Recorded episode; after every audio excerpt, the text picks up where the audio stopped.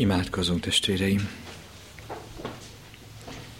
Ami segedelmünk legyen az Atyának, a Fiúnak és Szent Lélek Istennek nevében. Ámen. Mennyei édesatyánk, szentelj meg bennünket, hogy szentek legyünk, hogy ne felejtsük el, hogy megkereszteltjeid vagyunk kiknek nem csak bűnös múltunk, de van életre való jelenünk és tiszta jövendünk. Munkáld ezt szent lelked által ma bennünk, és általunk sokakban. Drága testvéreim, halljuk meg Isten szent igét, amelyben a mi mennyei édesatyánk keresi ma a mi szívünket, és amint az írva található a Mózes első könyvében, annak nyolcadik része, huszadik versében hogy a mi mennyei édesatyánk miképpen keresi a mi szívünket, a Mózes első könyve nyolcadik részének a huszadik versében. Hallgassuk meg Isten igéhez méltó alázattal és figyelmes lélekkel felállván.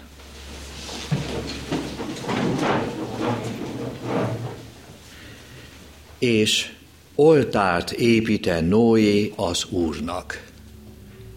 Ámen.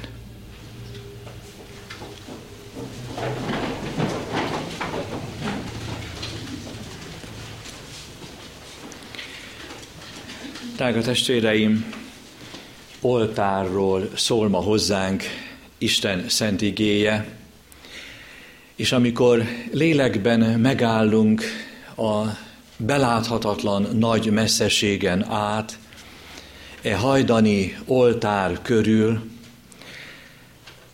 akkor valami elképzelhetetlen légkör vesz körül bennünket.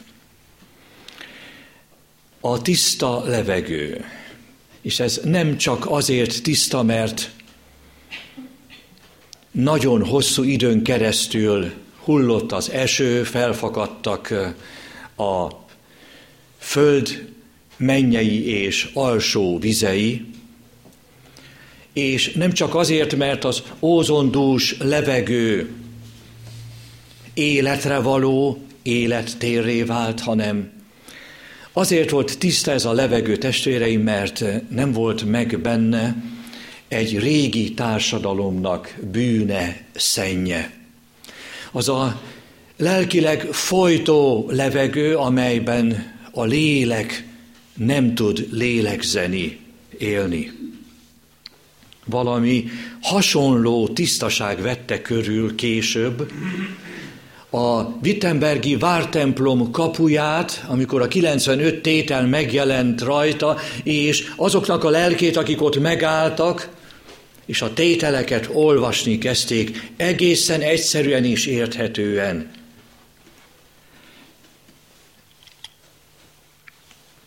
Megszabadult a világ testvéreim a tisztátalan levegőtől.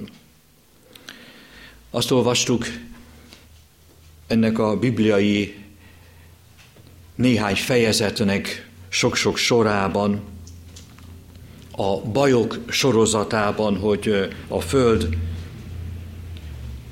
megterheltetett, és ezt a régi bibliai tömör kifejezés több szóban is visszaadja, gonoszszá lett az embernek az indulat, indulatja, megromlott az ember lelke.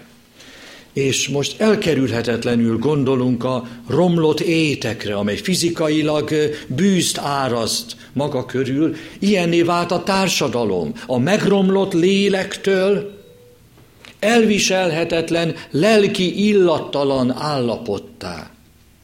Kellemetlen volt a világ a bűn miatt is. Olvassuk ezért, hogy megbáná az Isten, nagy szó testvéreim, amikor azt jelenti, hogy Isten magába fordul, és azt a szent elhatározást, amelyben életet szült a lélek, azt most már-már majdnem visszavonná.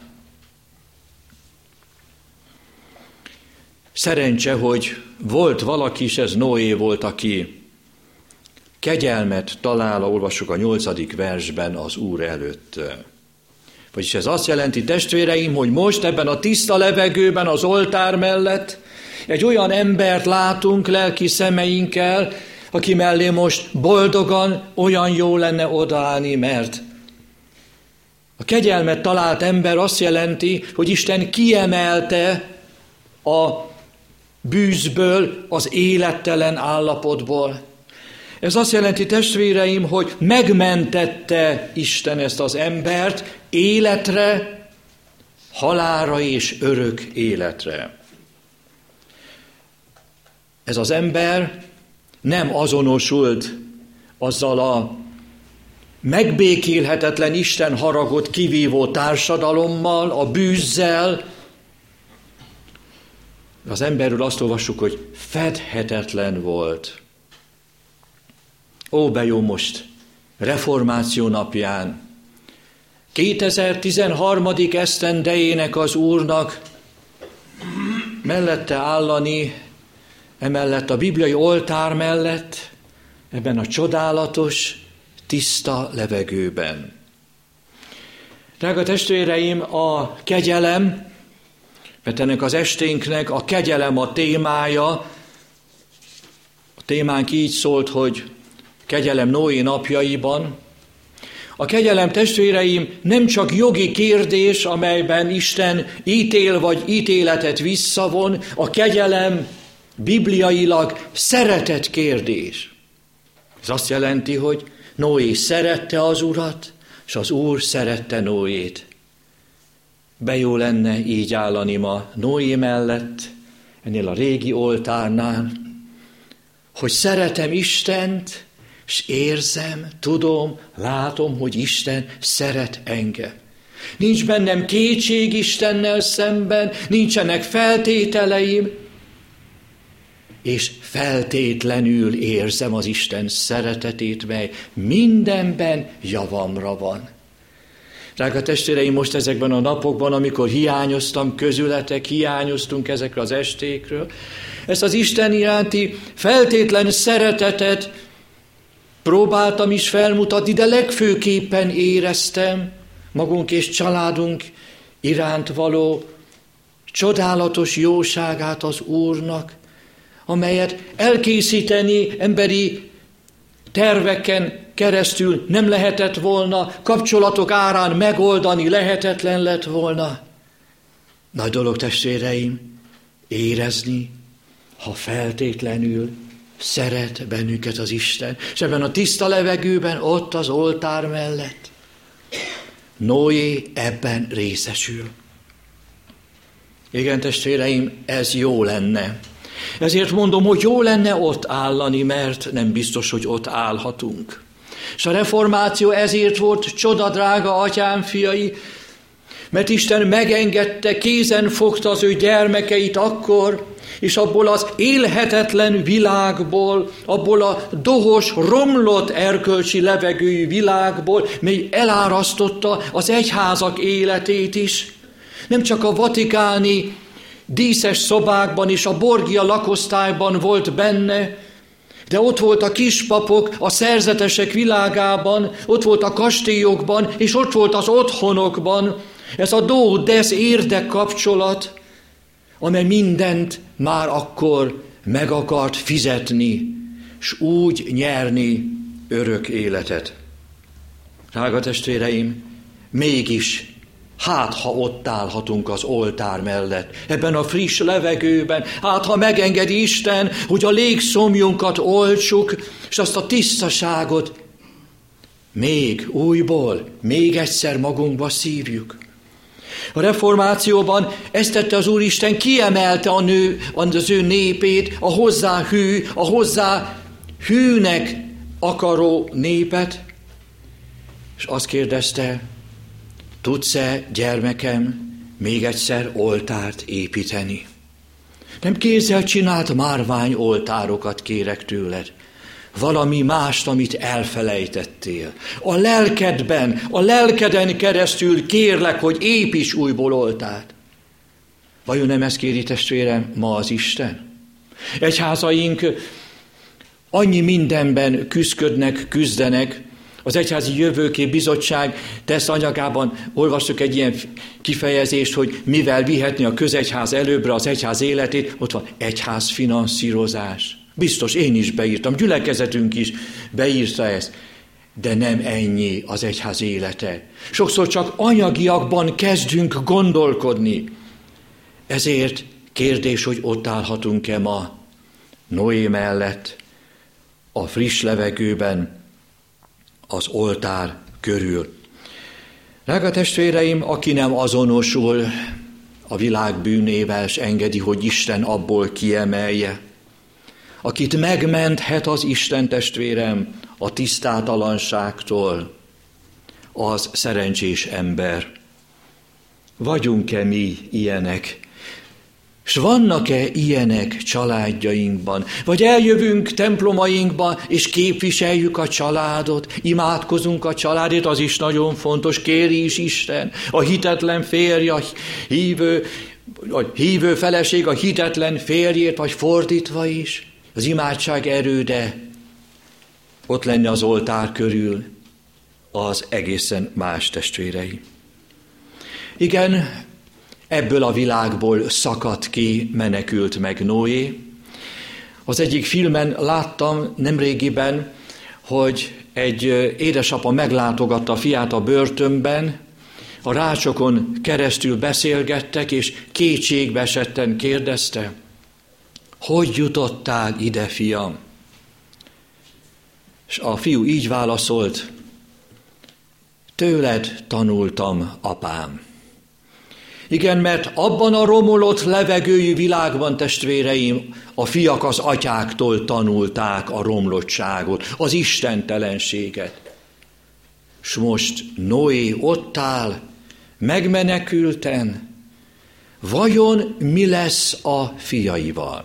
Találunk is feleletet a történet végén, de most testvéreim, nézzük meg, mit tesz Isten, ahogy bemutatja oltár áldozatát ebben a friss levegőben, ebben az új légkörben Noé.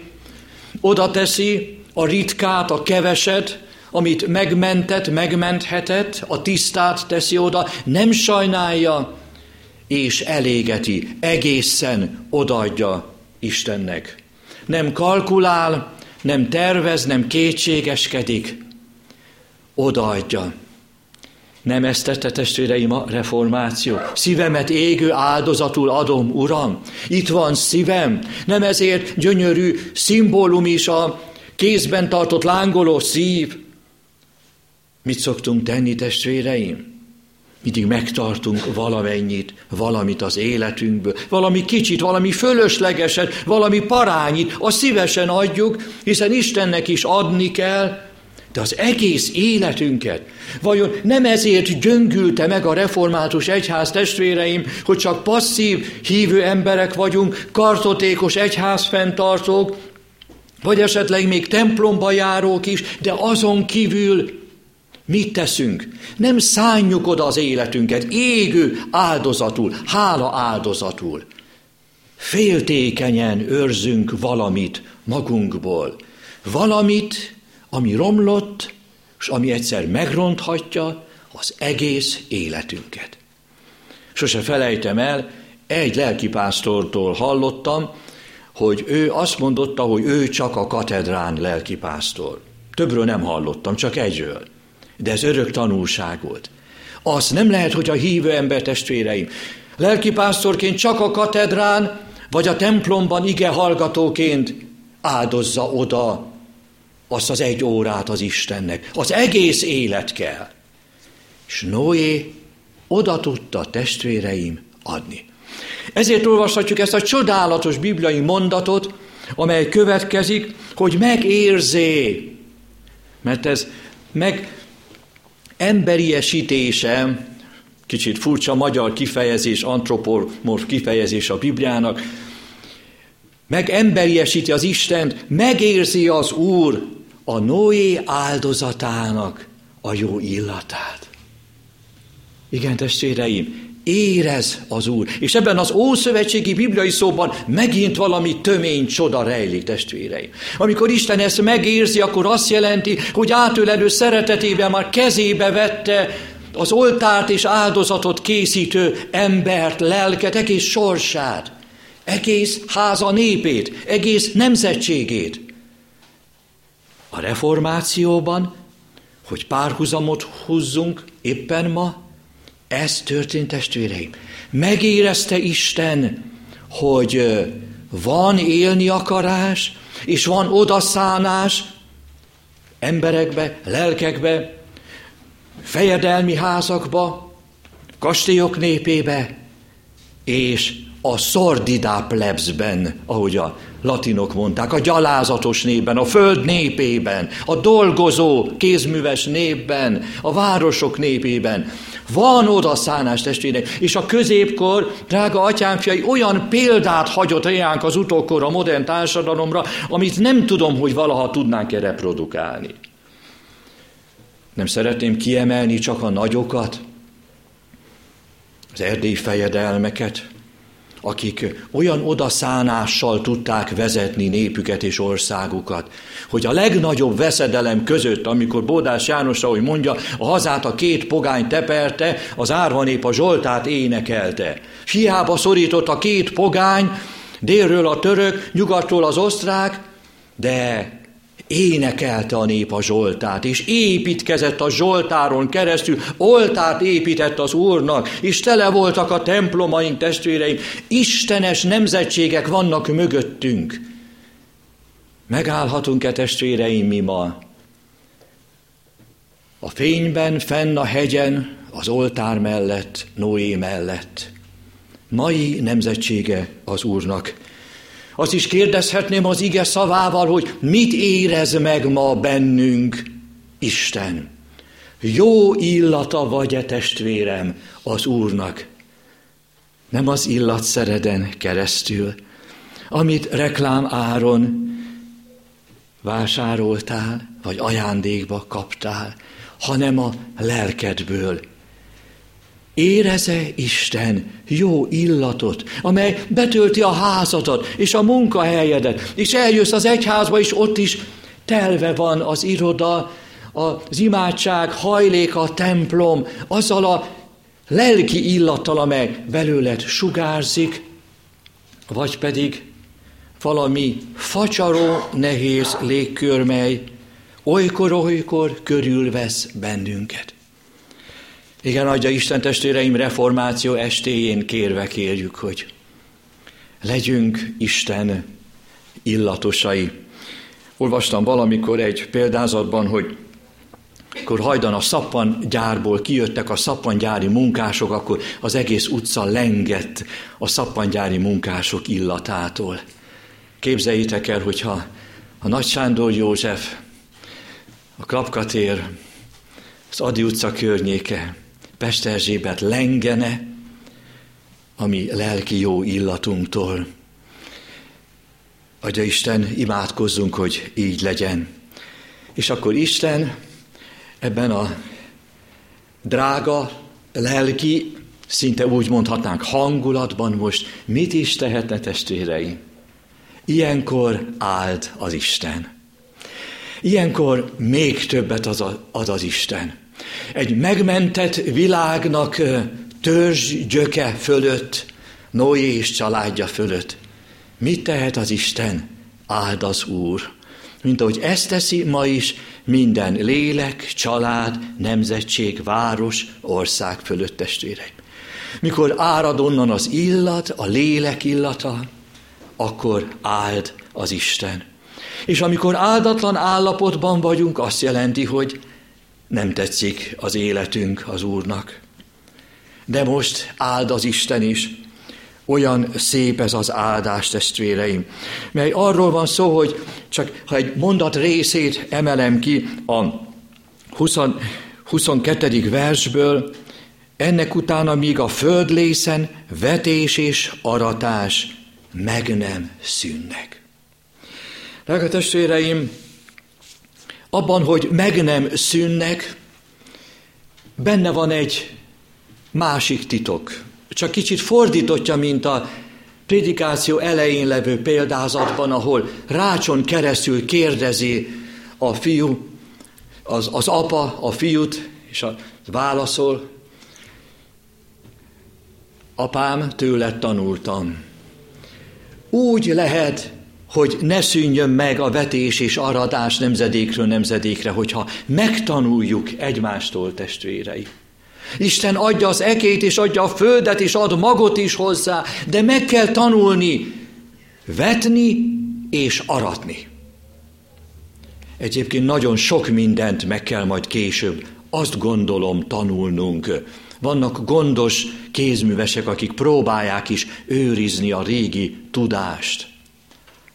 De meg kell tanuljunk, testvéreim, újból és újból lelkileg is vetni és aratni. Nem látványosan, nem felszínesen, hogy elkapkodják a madarak, az ördögfiak, hanem mélyre szántva. És testvéreim, úgy lesz vetés és aratás az idők végezetéig, ha tiszta magot vetünk. És a reformációban ez kezdődött el, újból tiszta magot vetni. Akkor is volt vetés, is volt aratás, de nem volt tiszta mag. És Isten megadta az igének, az ige szerinti gondolkodásnak, életmódnak a tiszta magvát. Vajon nekünk nem adná meg, ha kérünk? Vajon nem remélhetjük, hogy most, ahogy hallottuk az örömhírt, hogy létrejött a 2017-re való készülődés jegyében a Reformáció 500. évfordulója megünneplésére a Reformációi Emlékbizottság. Vajon nem lesz az, hogy most éveken keresztül úgy készülhetünk a reformáció nagy mérföldköve ünnepléséhez, hogy egyre több lesz a tiszta mag. Az iskolákban, az otthonokban, az egyházakban egyre önzetlenebbül és egyre nagyobb örömmel vetünk, hogy egyre többet arathassunk. Nem magunknak, testvéreim, ne a lelkipásztori fizetések emelésére, nem a templomaink szebbétételére, ne a gyülekezet külső díszes életére, hanem egyedül Isten dicsőségére. És ezt testvéreim, alázatot kér tőlünk, lelkipásztoroktól, gondnokoktól, presbiterektől, híveink egész, széles, nagy, drága táborától. Adja Isten, hogy ha majd eljön a nagy aratás, amikor a tisztátalan mag, a konkoly és a tiszta mag elválasztatik egymástól. Vaj, ha lehessünk ott a tiszta magus magtárába az Istennek. Az örökkévaló, csodálatos, tiszta mennyei otthonba, ahol a levegő már nem romolhat meg. Örök sterilitás, örökkivaló tisztaság vár minket. De addig vessünk, vessetek, arassunk, arassatok testvéreim, évről évre egyre több tiszta búzát, Isten elmúlhatatlan dicsőségére. Segítsen itt benneteket Szabótelepen, az evangélikus templomban, baptista templomban, Adi utcában, mindenhol Isten magokat, tiszta magokat vetni az Úr dicsőségére. Ámen. Most, drága testvéreim, nem tudom, hogy a héten volt-e szokásunkban, de egy kicsit, bár nem ima hét van, de csendesedjünk el, és mindenki imádkozza a mi mennyei édesatyánkhoz azt, amit éppen ma reformáció napján mondani szeretne az Úrnak.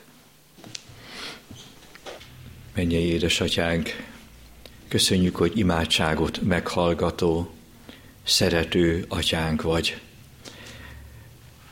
Köszönjük, hogyha nem csak a panaszainkra, a kétségeinkre és a zsörtölődéseinkre figyelsz rá, hanem a hálánkra, a néhai, a kevéske hálánkra, és most egy nagy korszakért, a reformáció csodálatos idejéért fogad tőlünk a hálát, hogy nem csak jólétben, és nem csak szépen, gazdagon termő mezők világában, de háborúk és inségek éveiben is.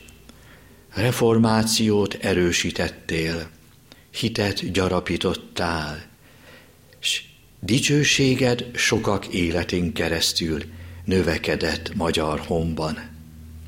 Kérünk ad, hogy ez így lehessen, ismét, újból, még jobban.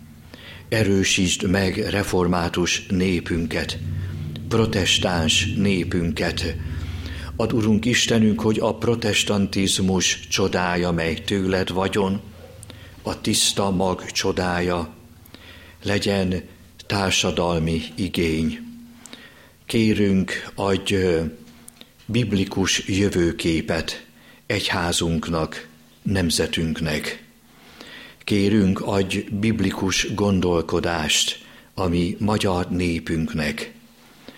Imádkozunk ezért azokért, akikre rábíztat, hogy sokakat kézen fogjanak. Imádkozunk lelkipásztori generációkért. Imádkozunk, hogy betölthessék a tőled kapott feladatot. Imádkozunk Istenünk, népünk vezetőiért, akikre országos gondokat bíztál, hogy biblikus hittel lássanak, ítéljenek, tegyenek. Légy, Urunk, szent lelked által mindenekben velünk. Légy a jobb kezünk. Taníts minket oltárokat építeni, vetni és aratni elmúlhatatlan dicsőségedre. Hallgass meg bennünket szent fiadért, ami Urunk, megváltunk az élet fejedelméért, Jézus Krisztusért, akinek imádságát segíts, hogy lélek szerint tudjuk együtt hangos szóval elmondani. Mi, atyánk, ki vagy a mennyekben, szenteltessék meg a te neved, jöjjön el a te országod, legyen meg a te akaratod, mint a mennyben, úgy a földön is. Ami minden napi kenyerünket ad meg nékünk ma, és bocsásd meg a mi védkeinket, miképpen mi is megbocsájtunk azoknak, akik ellenünk védkeztek, és ne vigy minket kísértésbe, de szabadíts meg minket a gonosztól, mert tiéd az ország, a hatalom és a dicsőség mind örökké. Ámen. Ami Urunk Jézus Krisztusnak kegyelme, Isten szeretete, szent lelkének ereje, legyen és maradjon minnyájan ti véletek. Ámen.